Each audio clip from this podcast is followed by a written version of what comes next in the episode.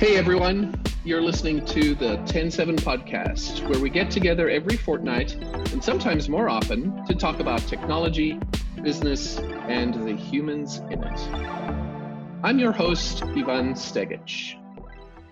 In this episode of the podcast, Drew Gorton, Director of Developer Relations at Pantheon. Drew's been involved with the web in some capacity, going back to nineteen ninety-six while teaching English in Japan. He started Gorton Studios here in Minneapolis in two thousand one. And then in twenty fifteen, their product, NodeSquirrel, was acquired by Pantheon, where he now leads their developer relations team. I'm so glad to be able to call him a colleague, a fellow Drupaler, and a friend. Drew, it's my pleasure to welcome you to the podcast. Wow, it's my honor as well. You you dug into the uh, history vault for that one. You, uh, you, I don't I don't think I have a Wikipedia page. How did you come up with all of that? uh, it's all true. It's all true. Well, I kind of looked at your LinkedIn profile, to be honest. Oh, right. I suppose that probably has some information on it. All right. Well, let's let's start at the beginning, um, at the yeah. beginning of Drew Gorton. So where did you grow up? I grew up in southeast Wisconsin, so between Milwaukee and Chicago. Um, it's a town called Racine, and it's about eighty, ninety, one hundred thousand, somewhere in there.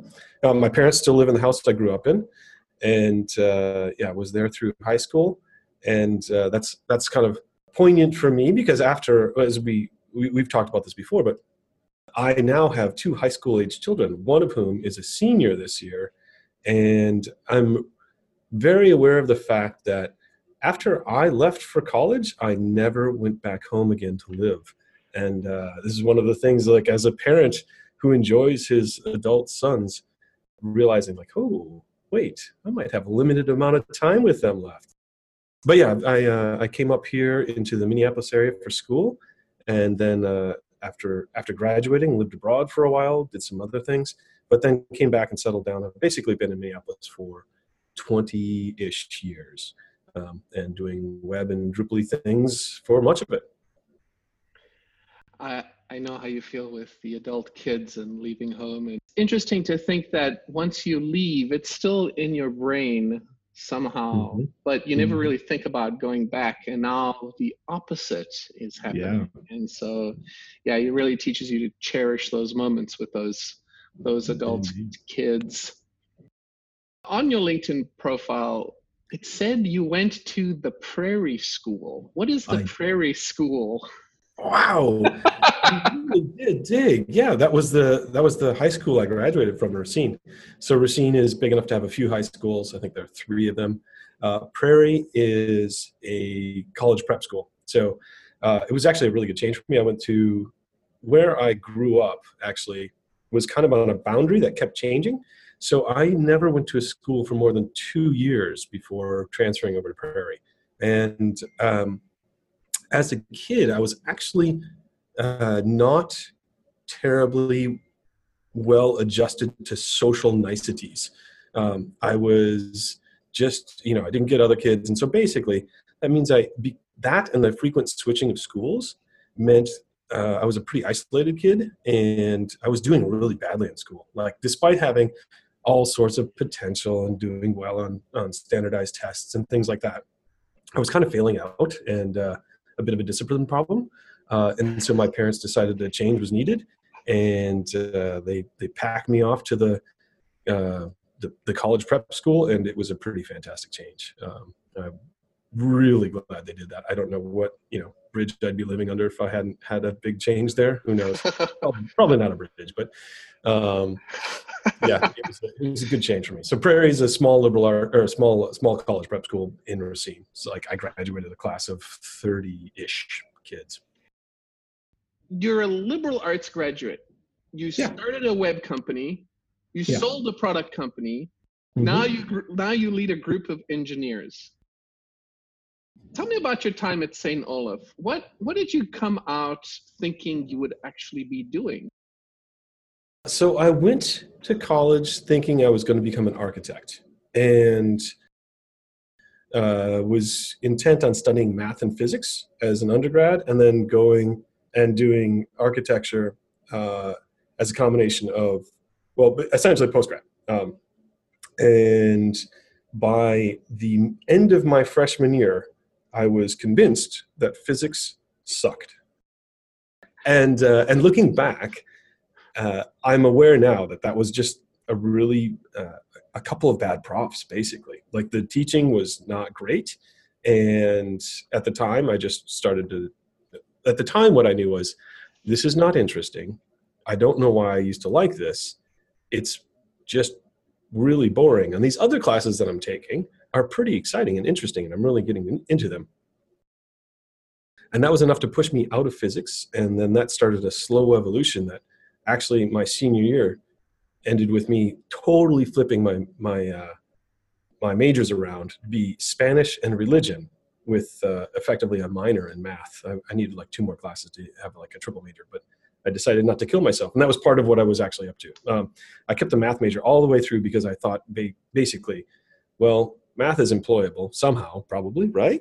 Um, I, I don't think I can pull that off with a philosophy degree. And uh, in my senior year, I just decided, no, nah, uh, it's fine.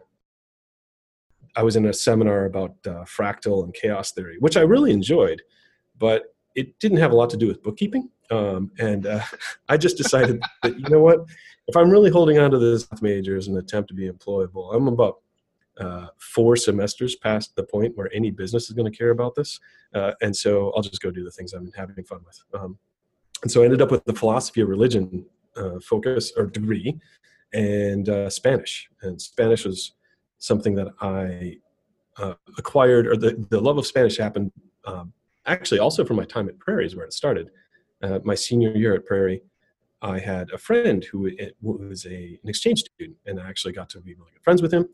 And at the end of my senior year, I actually went to visit him in Spain for about a month, and it totally changed.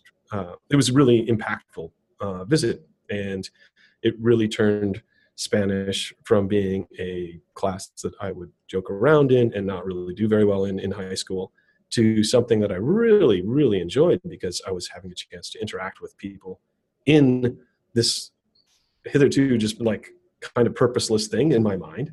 Uh, but all of a sudden it opened up the, the ability to communicate with the family and the friends and all of the people. And that when I started school, when I started college then, I knew that I actually wanted to continue doing Spanish and maybe study abroad. And I did all of those things. And I did it enough that uh, a major was like right there. As, as I was contemplating, what do I want to do? What do I want to, you know, I need to graduate soon. What are the majors I want to do? And, uh, and Spanish was one of the choices. So are you bilingual or trilingual? Because I know you taught English in Japan, and we've talked about Japan in mm-hmm. the past, you and I, uh, but I don't yeah. recall. So those are tricky things to claim. Um, my Span- my English is better than both of them. Uh, my Spanish is pretty good. At one point in time, I would have been able to have a conversation like this at a natural speed in Spanish. Um, and I uh, possibly could still do that, although I'm sure there'd be words I'd search for. And every so often I get into a situation where I do speak Spanish, and, uh, and that happens. But I can usually just explain around it and be like, uh, what's the word for forehead, you know, the thing that's above your eyes and below your hair, what's that thing called? You know, I can say those kinds of things. Um, uh, and my Japanese used to be quite good as well. Went from no Japanese on uh, arrival in Japan to being able to do things like lease a car and uh, sign an agreement, and uh, certainly, obviously, uh, live there. We, we were there for three years and just live in a professional society and do all the things that you need to do to um, survive and thrive in a different environment. But my, my written and reading of Japanese is not nearly as good. Japanese is, is a hard language to truly master. Uh, there is a, there's a ranking system, uh, by, like, like an official Japanese government, like your level of proficiency in Japanese, and it's got four levels. And wow, I think I'm a three. One is like university professor, like can can really be like incredibly articulate and and uh, read and write. And a lot of the focus is on reading and writing. And basically, my level of Japanese is conversational. Like, this person can live in Japan and read a newspaper article and uh, converse, but they're not going to write a, a paper like like a, a research paper in, in Japanese would be would have been out of my grip at the time. And like nowadays, I look back, I've I, you know I've got notes that I would take in Japanese every so often. Actually, we moved houses like two or three years ago, and uh, I had occasion to look back and discover a notebook that I had written, and to see your own handwriting and be like, what in God's name was it? Was like, all this I'm like, oh man. I mean, I obviously knew this at one point in time, but I really have to struggle to figure out what I wrote down. Like recipes, for example, like talking with wow. friends, got recipes like, wow, okay, is that chicken or is that pork or what? What is that? Yeah. It must have been so fascinating to immerse yourself in a completely um, unknown culture and society, and then have to learn how to swim and uh, mm. function. It was it was an awesome opportunity, and a real. Uh, it definitely shaped a lot of who I am today. I know that for a fact. It's hard to know exactly how the, that happened. You know, like to to isolate the specific things, but I know that at the point at which I I left for Japan, I had at that point in time lived in Spain, spent basically a year in Spain. And so had some level of familiarity with, okay, it's different, but it's also kind of the same. We're all just people. We like to eat food. You know, some people are nice, some people aren't. Going to Japan was was an additional level of that. Like the with between Spain and Europe in general and the United States, there's a lot of shared cultural kinds of influences. So. Uh, historically, Europe was dominated by Christianity, for example. You know, a lot of that is here present in the United States. And so there are like just cultural touch points and um, understandings and such that are Judeo-Christian in background. Um, whereas you go to Japan and it's very different. Um, you don't have that. That's a completely different worldview. At the same time, we all like to eat. We are, you know, some people are nice, some people are less nice, some people are welcoming of strangers, some people less so. Like there are a lot of commonalities again, but there was enough differences that it, it also just gave me a cleaner understanding of what it is to be human in a way that, mm. uh, you know, you can you see see through a few more layers uh, and realize just how much each of us is a product of the stories we tell and the the civilizations we celebrate and the you know the histories that we remember and share. And you taught English there, and you weren't there alone, were you? That's right. Yes, I was there for three years. I taught English in a high school. Uh, at a, I was fortunate to be in a high school that was considered one of the better high schools in the area, um, and so I had kids who were, you know, motivated to learn and engaged in the classroom, and that, you know, that's a great situation to be in as a teacher. Uh, but then I was there with my wife as well. So we had both lived individually, separately in different countries. And I uh, got married soon after college. Uh, I lived in Spain. She lived in the, well, at the time, Czechoslovakia, but currently Czech Republic. We had these you know, amazing experiences, and we felt, you know, this is, you know, I, I learned a lot when I was there. I, you learned a lot when you were there. You have all these stories. I have all these stories. What if we did something together? And about a year out of after being married, both of us were in jobs that were, you know, paying the rent, but not terribly interesting. And uh, and we decided, well, now's the time to do it. And we actually looked to Latin America primarily as the place to go. Uh, her family uh, had, uh, like, she's got four brothers and sisters, so five of them total. They had all been born in either Venezuela or Mexico because her parents had lived there for, I think, seventeen years or twenty years, a long time in the, the combination of those two different countries as uh, American expats. And and so she grew up with all the stories of Mexico and Venezuela and um, some light Spanish being spoken in the house and used for household terms. And so there's, again, with both of us, there was a touchdown to Spanish. Uh, however, Latin America was not a place that either of us had lived before. And, uh, and we decided that, uh, well, you know, let's go try, figure out what we can do. It's Latin America would be new for both of us, but also combined, you know, like it it, uh, it feels like it's it's also like something nearby to both of us. And we ended up looking around at these things um, and applied to something called the JET program, Japanese Exchange Teaching Program, on a fluke, basically. Someone said like, oh, well, hey, while you're looking at things international, there's this one thing, you could like fill out the paperwork. And we're like, Japan? That's weird. Um, okay, well, all right, it'll be good for the experience, right? And so you filled out the paperwork, wrote the essays, whatever the things were, and uh, and then kind of forgot about it. And like two or three months later, they followed up with us. We got a letter. It was like, hey, I really loved your applications. You should come to Chicago to interview at the consulate. And we're like, Japan, Chicago? I don't want to go to Chicago. Wait. And we're like, your sister is in Chicago. She's kind of fun. We can go hang out with her. And like, we'll spend the weekend. We'll do that. And then, uh, hey, we'll do this thing. And then, and then we'll just come back and whatever. Uh, I was like, it'll be a good experience. And so then we went and we went to the consulate. We had this fun weekend. And again, like two or three months later, we kind of forgot about it. And then they wrote and they said, we would like to send you to Japan. And we we're like, um, really? Uh, and then we just, again, kind of went with it. We we're like, well, okay, you know, can't be that bad, right? Should be right. Fun. We can do anything for a year, right?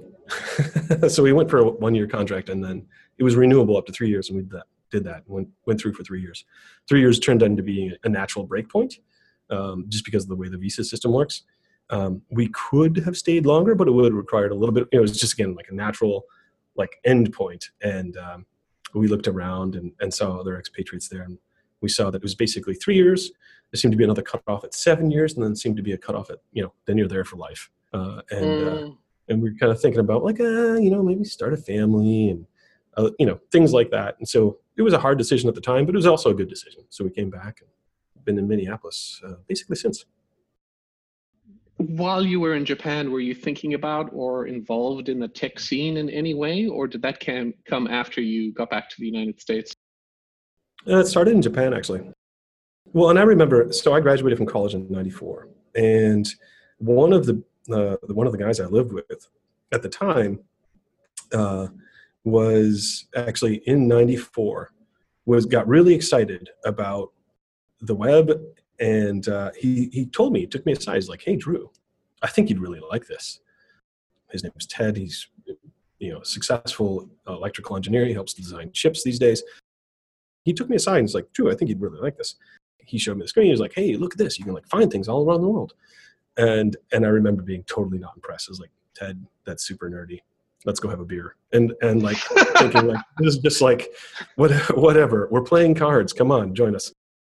Uh, and then, you know, I think I talked him into it. He was like, no, you really like this. And I was like, I, Ted, I'm sure I would. Have a beer. And then I went and lived in Japan. And that was an isolating experience. And at the same time, so that was ninety-five to ninety-eight. Uh, at the same time, the web was starting to grow. And actually in the, well, probably ninety-six, I realized, here, I'm using email to keep in touch with my family. Uh, I'm doing, you know, like these things are emergent and real and new patterns. I started wanting to do, you know, give those same opportunities to my kids, the kids I was teaching. And so I started setting up email exchanges with students who are also learning English in different countries. So uh, Scandinavia. And then also we ended up with uh, kids in Northern Ireland that we were communicating with, who obviously spoke English quite well.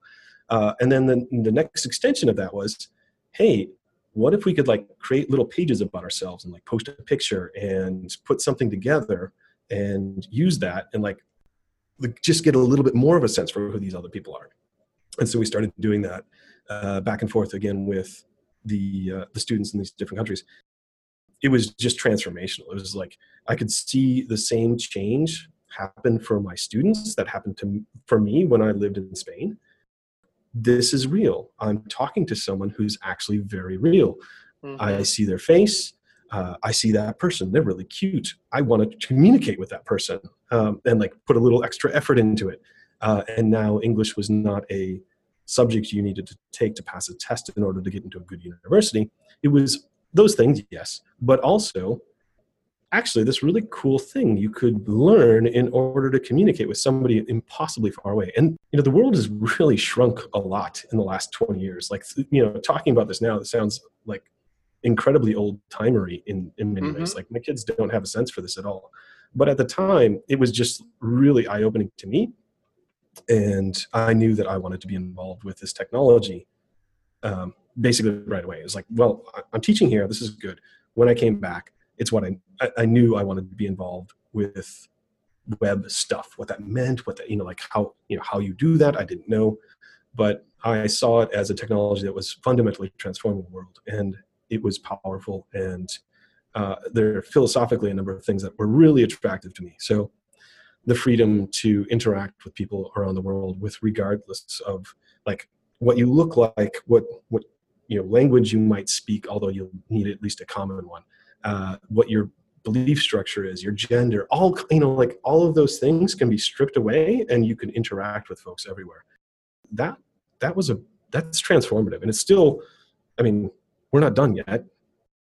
It, it, we're still in the early days of the web, but it is a fundamental building block in building a, a world culture, basically. Like this is still transforming the way that we think and identify ourselves. While there are all sorts of instances of people doing not so great things with these tools, uh, fundamentally, I think it's a, it continues to be a transformative power for the good. I agree with that, and I hope it continues to do that. Mm. It's always mm-hmm. been an ideal. I, I remember when the web started and I was in high school and in South Africa, and we were mm. completely isolated, and uh, we just started becoming reintegrated into the world, and at the same time the internet was uh, mm-hmm. starting to connect us. And I remember being overjoyed with the idea that I could connect on this level playing field with everybody else. And it's, you know, I still believe, and I think you do too, that this is something that will transform our world and our culture. And mm-hmm. it's it has it's had a little bit of bad press lately. The last it few has, years. It has. We have, yeah, yeah. But I, I think we both still believe in the ideal that maybe this is just a bump in the road. Yeah. Well, I think um, I do believe that.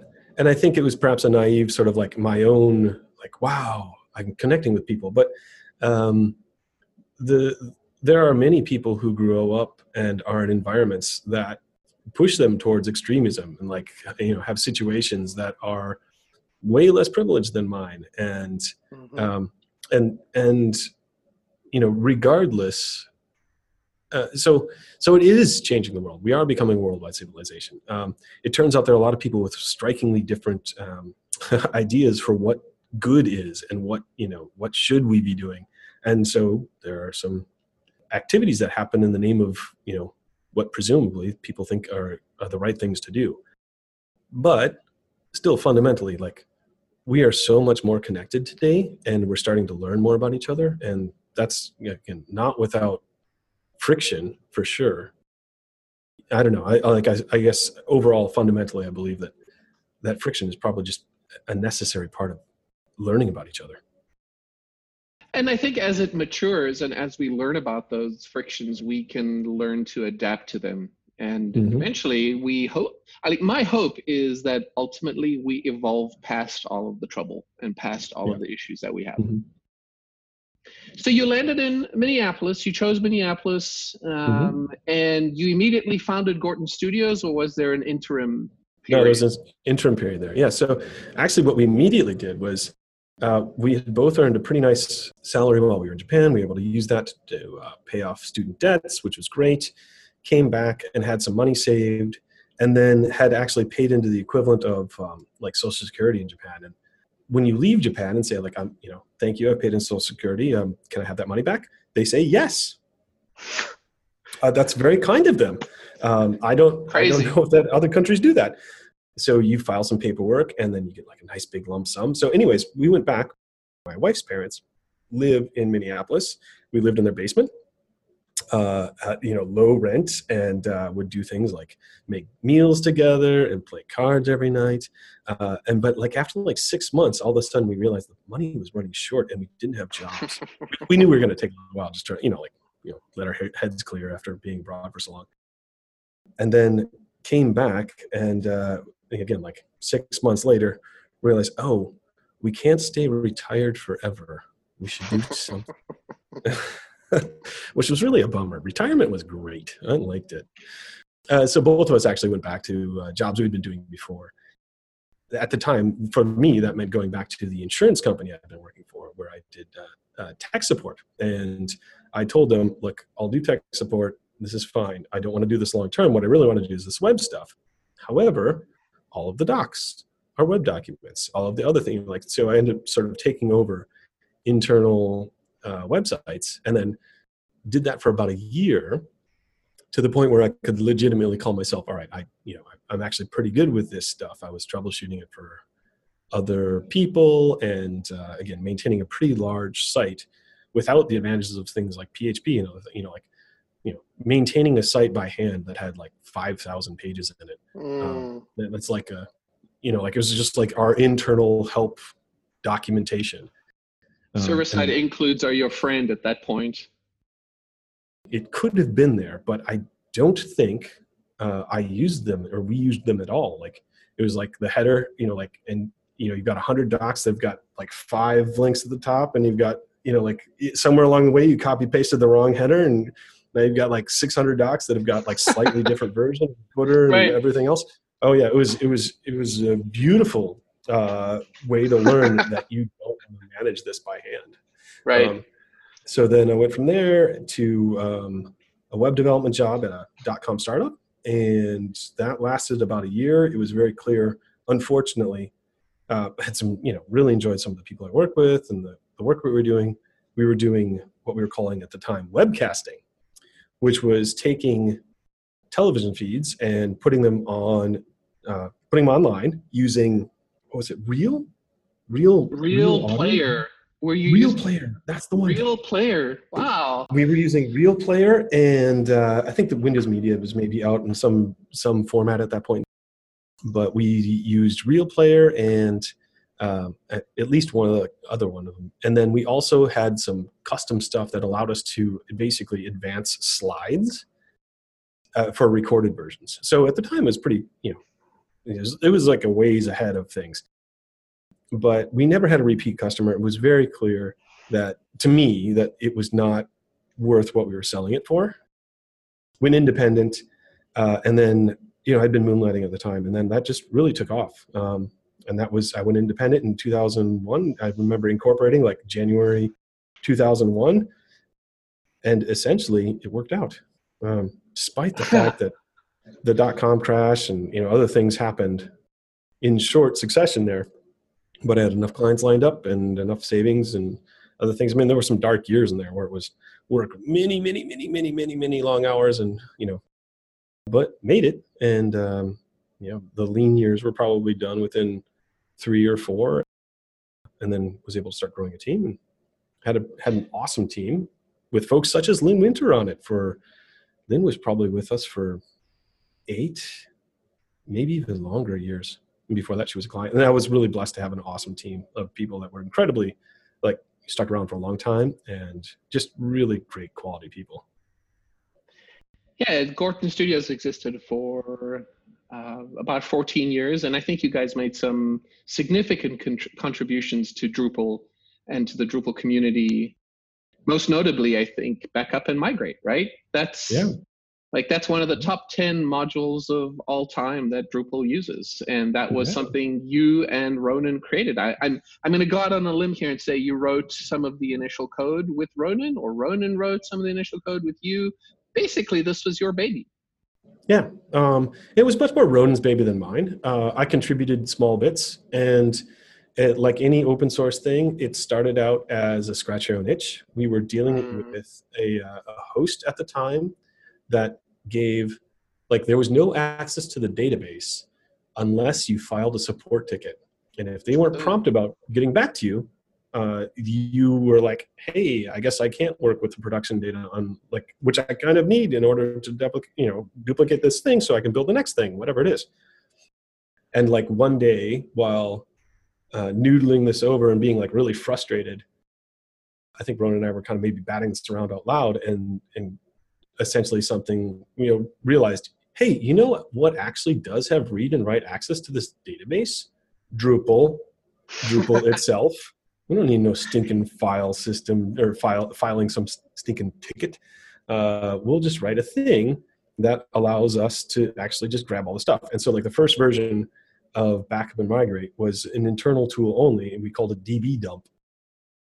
And it was, it was really straightforward. And then it was just grab all the things, and then we added like, oh, actually, what we don't want is like cache, cache. tables, and stuff mm-hmm. like that. And so we like add a, you know, exclude these things, and then over time we realized actually we've got some clients who've got like all of the zip codes in the United States. And so we like, all right, now we need, rather than just like defaulting to exclude cache? How about we give the an interface to be able to exclude other tables like that? If you don't need, you know, fifty megs of zip codes or whatever it was uh, on every single D B dump that you want, uh, go ahead and exclude those. And so that was absolutely it. And then we realized over time, actually, I wonder, this could be a tool to go ahead and move, you know, like it's better thought of as actually a tool to move back and forth between environments. And then we decided, you know, we should contribute this back. I wonder, I don't know if anybody else wants this thing, but maybe somebody else has a crappy situation. And then contributed it back.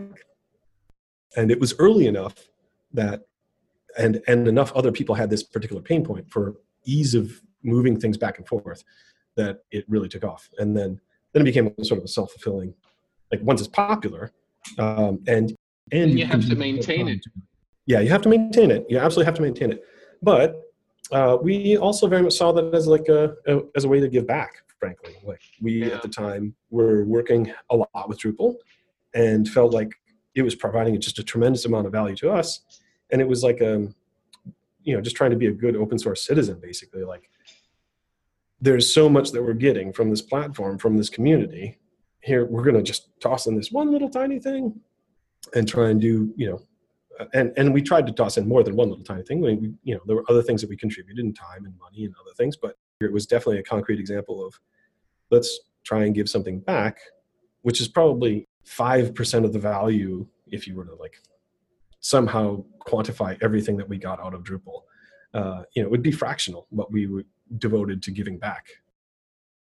Not nothing, but again, it just felt like a good citizenships kind of thing uh, initially. And then and then people say appreciative things, and that becomes its own sort of reason to, to continue. So people say like, oh, this is an awesome module. And you're like, really?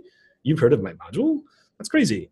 And then you hear that a bunch of times. You're like, oh, well, that's pretty cool. I like it when people like me. Maybe I'll keep working on it. I remember using Backup and Migrate for the first time and being so thankful that it existed. And then I was curious, like, who made this? Where did this come from? And I went to the page and it was like, Ronan and Drew? I, hold on a second. I know these guys. Wait. they're like they're like around here somewhere. Yeah. yeah. It was awesome. So NodeSquirrel was like a natural extension of Backup and Migrate, right? Mm-hmm. It was another issue or another Absolutely. Scratch that you wanted or itch that you wanted to scratch, right? Mm-hmm. Yeah, totally.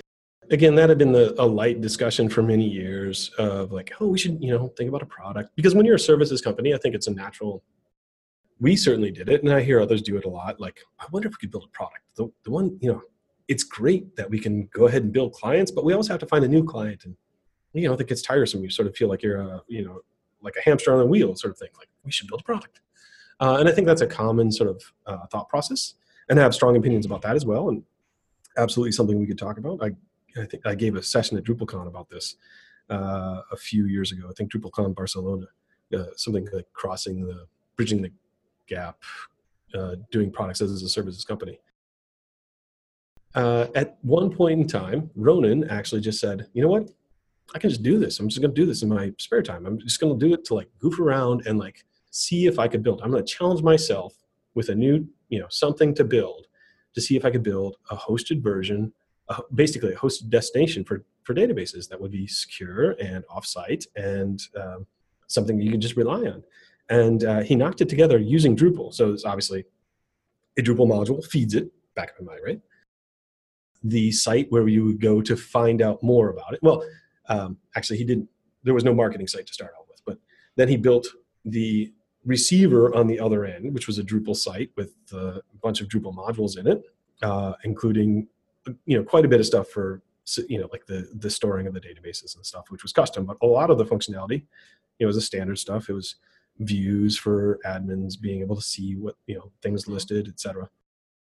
And then he basically brought it in and said, you know what, I've been having a lot of fun with this and um, it's cool, but I don't know what to do next. And it's just basically been a pet project, but I think it might have legs. I think it might go somewhere. Would Gorton Studios like in on this? And that that started off a lot of conversations like, well, that's cool. I don't want to take your baby. Like, like there was a lot of like sort of dance back and forth. Like, I mean, you built this thing. Are, are you sure? His feedback was basically, yeah, I am sure because I've done all the programming. That's fun.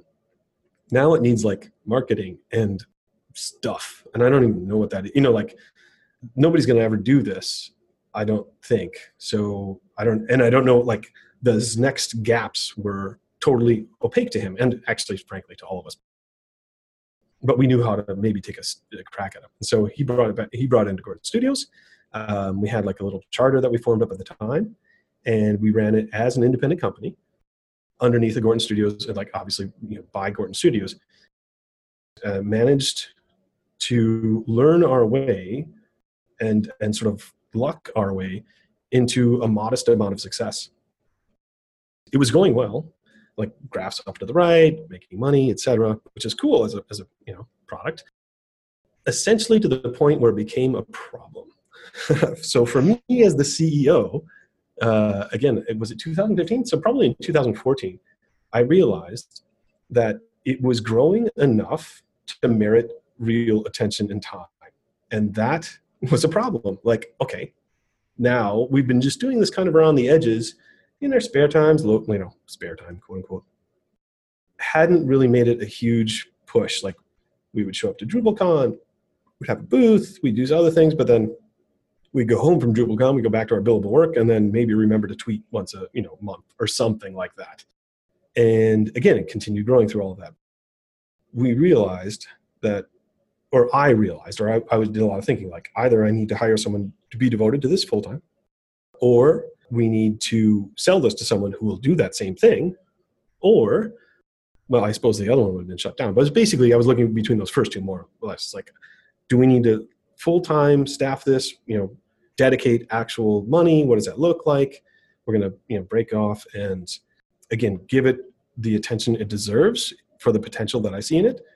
Or I could go for the quick win and sell it to somebody and, you know, just make gazillions of dollars. um, so I was kind of... So you went for that option. Yeah, I went for that one. Actually, I did both simultaneously. Like, I really spent a lot of time planning all those things. And then at the same time, actively talking to folks. And amongst the people I had an early conversation with was uh, Zach Rosen, who's the C E O of Pantheon. Just wanted to pick his brains because Pantheon came out of an agency that had built a product, a platform, product. And then went on to, you know, great success. And I kind of wanted to, like, you know, just the balance and how did you do things. And we just started really getting into it. And we had a, just like an awesome conversation. It was at a Pantheon partner dinner in twenty fourteen range. I happened to crash that dinner to hang out with some friends from Think Shout, who are a great agency based in Portland.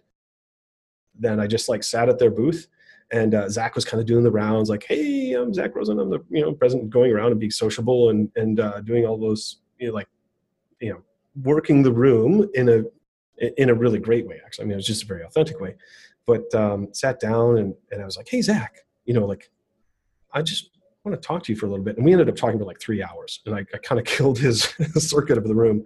Uh, and then we saw each other again. And like, I was like, wow, we're just going to keep talking. This is really cool.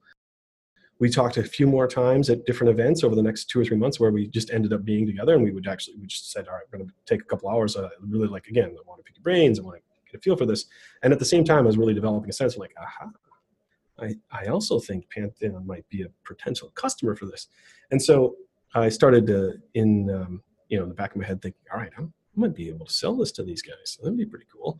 That could problem solve, like get some money and good. I'll go back to continuing this, uh, this cool agency I'm working, uh, running. I think what Zach was doing, it was like, mm-hmm, this is an interesting guy. This product could be cool, but I'd like to have him on my team. So I think I was selling him NodeSquirrel and he was selling me Pantheon. It worked out. I'm happy with where, where we landed. Yeah, that, that process went through, and actually, when it first was broached, actually, I uh, have to give credit to my wife as well, because Zach was like, you know what, we, we'd like to, you know, we're, we're kind of interested in buying NodeSquirrel, but I really want you to come with it, you and, you know, and Ronan as well. And uh, and I actually just laughed. I was like, I can't speak for Ronan. That's, you know, you talk to Ronan. If Ronan wants that, that's cool. But I already have it. I'm like, it's got my name on it. It's called Gorton Studios. It's actually my name. Uh, I, I do a thing already. And I just kind of laughed. I thought, is this like a negotiating technique? And, you know, it was respectful and continued the conversation, whatever. That conversation happened to happen in San Francisco. So when I came home, I told my wife, I was like, hey, honey, the funniest thing happened. I uh, I was talking to Zach, and he, he thought they'd like to hire me too. I was like, can you believe it? That's just ridiculous. Uh, and she like had one of those moments of clarity that I remember certainly very much. She just looked me deep in the eyes, just like, Drew, you have been looking for a change. This is like slap, slap, slap across the face. Like, you, th this would be a pretty cool change, wouldn't it? And I just remember thinking like, oh, yeah, that would be pretty cool. Huh. I was like, how, how obvious does that have to be before I see it? My goodness. Thank you. Thank you, love. That is so, I'm so glad I know someone who knows me better than myself, uh, at least in some ways. Uh, so I went into the next time we had that conversation with a little bit more of an open mind. And that's how it, has, it shaked out. It's been great.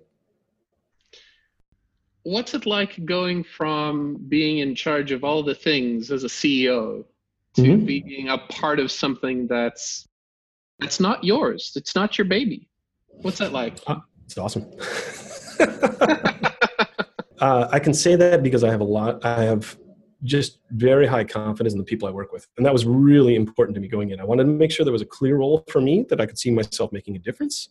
And also I could see myself having a lot of comfort, handing over, uh, knowing that other good people were making good decisions that I would agree with. Maybe not every decision, but I would agree with the decision-making process. And having been a C E O, I'm very aware of the fact that a lot of the, the decisions you need to make are based on imperfect information and that don't have a clear, well, duh, the obvious answer is this. I mean, if if you only got those questions as a C E O, that there would be something terribly wrong. Um, that would mean that the people who are doing the work didn't have the power to make decisions. Like basically the only decisions that would arrive that I needed to make were always the messy ones. Like all the easy ones were taken care of. And, and even and min, even many of the hard ones were taken care of.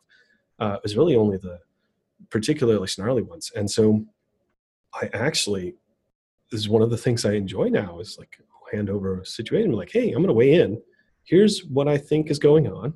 Here's the, the things I'm able to see. Here are my recommendations. Enjoy. Uh, and I, I, I think it's fantastic. Another, well, I'll, I'll leave it there. Okay. I was gonna, I was actually going to ask you what the best part of your job is right now, but I think you just answered that. Well, no, I, I enjoy that freedom. Um, I, and I enjoy the ability for me to be able to have less emotion and angst perhaps tied up in my work. It's, it's, there are pressures with being responsible for the paychecks of others. And, you know, I'm a manager at Pantheon as well, and I, I still feel some of those pressures, but it's far less um, visceral. At the same time, I'm, I'm very aware of the fact that one of the things that I learned as a C E O is that all companies are two to three months from going out of business, every single one. Like, and we see that. Companies with massive corporate layoffs, we see uh, all, it doesn't matter what size you are, like, like um, it's just possible. And, you know, as a services business, what you end up doing is you find a new client. Um, and of course you find a new client because you've always been able to find new clients, but you don't know which client it's going to be. And there's always some, uh, like, that is a real angst and recurring pressure. Yeah, absolutely. Yeah. Um, you know, Pantheon needs to find new clients. Pantheon needs, it's a product, but we need to continue, you know, doing our work. Um, but not seeing that thing every day is like, I know it's true. Uh, I also, I'm not also not sort of hit with it every, every moment, you know, like, and so I appreciate that. However, if you, you know, like coming back to the thing I like the most, I love the fact that I lead yet another great team. So I have this just really cool team of developer relations folks, and they're all experienced, talented, technical people who have done real work, really interesting stuff elsewhere in the world, Drupal and WordPress. Uh, and, and some other systems as well. And they've done it well enough to, to get to a certain level of experience and expertise and accolade from, from uh, people around them. But then they've also got personalities that are just really warm and open and welcoming. And, you know, they give talks at, at, at different camps, and they make friends with lots of people. And they're just like a just really warm, wonderful group of people. So listeners to the podcast might know, for example, David Needham, who is a Minneapolis ex-resident who lives in uh, Illinois these days, but he's a member of the team. Steve Pirsh, also in the Drupal scene, uh, used to be from Palantir, lived in Chicago, then Milwaukee. Now he's actually in Minneapolis, actually, in the last um, the last few months. Hi, Steve. Know- we should we should get Steve. On, we should get Steve on the podcast. You absolutely should get Steve on the podcast. I think that person. would be great. Yeah. And then Dwayne, uh, anybody who's any you know has ever gone to a Drupal camp has probably met Dwayne. Dwayne is our road warrior. Uh, all of us get out on the road. And then we've got uh, Tessa here locally in the community as well. She's a little bit more active in WordPress, but again, just these fantastic people. And Andrew Taylor in uh, in Portland these days, again more more visible in the WordPress space. But again, all of these folks have given sessions at DrupalCon. Again, so I love the fact that I work with these great people. What we try to do is cross-pollinate best ideas, best practices, and help others do their jobs better. And yes, we like it if you do Pantheon, well, you, you know, use Pantheon as part of that. Um, but we hope that we're spreading best practices like continuous integration and other things like that. Uh, people will pick them up and use them however they want, but take the code repo, fork it, find good, you know, make it your own, make it your own thing and use it to make your agency uh, more effective. And it's really easy to rep Pantheon because it's a, it's a pretty great platform. Um, I really wish Gorton Studios had discovered it. It would have saved us a lot of freaking hassles. Um, servers are not fun. I I as the I used to end up dealing with servers more often than the rest of the team, and so I felt it perhaps a little bit more acutely. But servers suck. I just uh, I'd you know, rather someone else did them as well. Oh man, yeah. So well, I. I have to say I'm, I'm very impressed with and have always appreciated the amount of contribution and care that Pantheon takes about open sourcing as many of the things that you guys are working on as possible. You, you mentioned Zach early on, and I remember Tid seven and myself being very interested in Pantheon very early on. And one of the things that struck me was the authenticity that I felt that Pantheon had. And it felt like felt like you guys were the the small fish going up against the bigger fish. Yeah. And, you know, I th- I think you, I think you've been able to swim up that upstream, and I, I see only good things hmm. um, coming forth from Pantheon. So I'm, I'm glad to see that. Thank you. Yeah. And I think that's a great word to describe it. So Zach is incredibly authentic, and so is the rest of the leadership too. It's just all good people who might disagree on the way to do something, but not the why, right? We we want to we want to make life better for our customers. Like, well, okay, good. We all agree. Great. Now, what are we doing tomorrow? And um, and to, to have a team around which you can have a great dialogue on things like that. Again, you might not agree with exactly the outcome, but you also agree. Like, look, we had there's a lot of stuff going on here. We need to make an expedient decision. The decision's made. Let's do it. And that's that feels great too. All right, we're going to do it. Cool. And now we'll we'll readdress in six months if we need to, or whatever. And it's great. So I want to ask you two more questions. One, well, actually both of them. I mean, they mm-hmm. could be work related or not. It's up to mm-hmm. you. What's your favorite thing right now? In the last twenty-four hours, in the last forty, what's your favorite thing? I like cooking. uh, so one of the things that I've really discovered over the last three to five years is the joy, uh, the simple joy of providing a good meal for others. Last night, my uh, my youngest son, who is a freshman in high school, is uh, he was did his first marching band at the football game. We came home at like ten, eleven o'clock and got home, and he hadn't eaten dinner. And um, I made him and my other son quesadillas, and I had one myself too, because why not?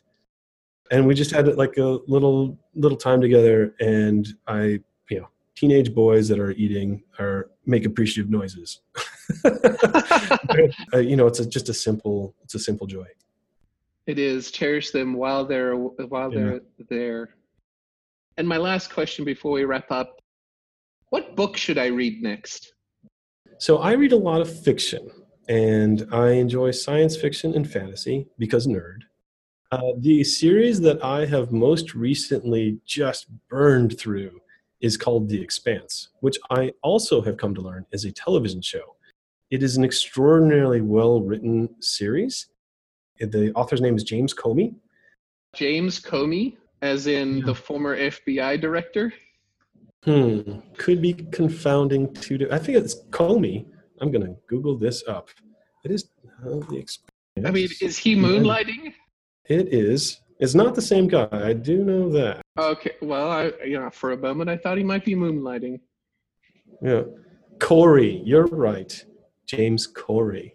Corey. I was confounding two things. So, C O R E Y, which happens to be a, a collaboration of two different uh, authors, but it's set in a not terribly far future in which Mars has been colonized, but is being terraformed, and the asteroid belt is being worked. Uh, and it has be- and has basically created three distinct sort of civilizations, all, you know, all humans and, you know, historically all over Earth. But after a few generations living in the outer belt, after a few generations living on Mars, you start to have your own stories and such. And so it's a, this geopolitical isn't the right word. Right word is like solar political or soul political, perhaps, um, uh, storytelling or st- uh, soul political background upon which there's just great storytelling. And into that mix is injected some alien technology, and it, it's it's again it's great storytelling, and it's also extraordinarily plausible. It's not so far ahead that you have like imaginary lightsabers or ray guns or other things like that uh, that you're like, well, I don't really know exactly how that works, but whatever, it's kind of interesting. It, this is very, it feels very authentic, and it also feels, uh, the thing I enjoy about science fiction and fantasy is that it allows you to take, well done science fiction and fantasy allows you to take real people and put them into a different environment, and then basically look how, how that environment might shape their behaviors in a way that is eye-opening, and uh, that's awesome. So it's a, it's an awesome series. Thank you for the recommendation. We'll we'll definitely link to it in the transcript. Awesome. Drew, thank you so much for spending your precious time with me. Yeah, uh, thank you. I really enjoyed this. Um, I hope I wasn't too long-winded. I think I might have been. I think you're good. All I right. think you're good. Right. So you're at dgorton on Twitter and on Drupal dot org, and you're Drew Gorton on SlideShare. That's slideshare dot net slash Drew Gorton. You've been listening to the ten seven podcast. Find us online at ten seven dot com slash podcast. And if you have a second, do send us a message. We love hearing from you. Our email address is podcast at ten seven dot com. Until next time, this is Ivan Stegich. Thank you for listening.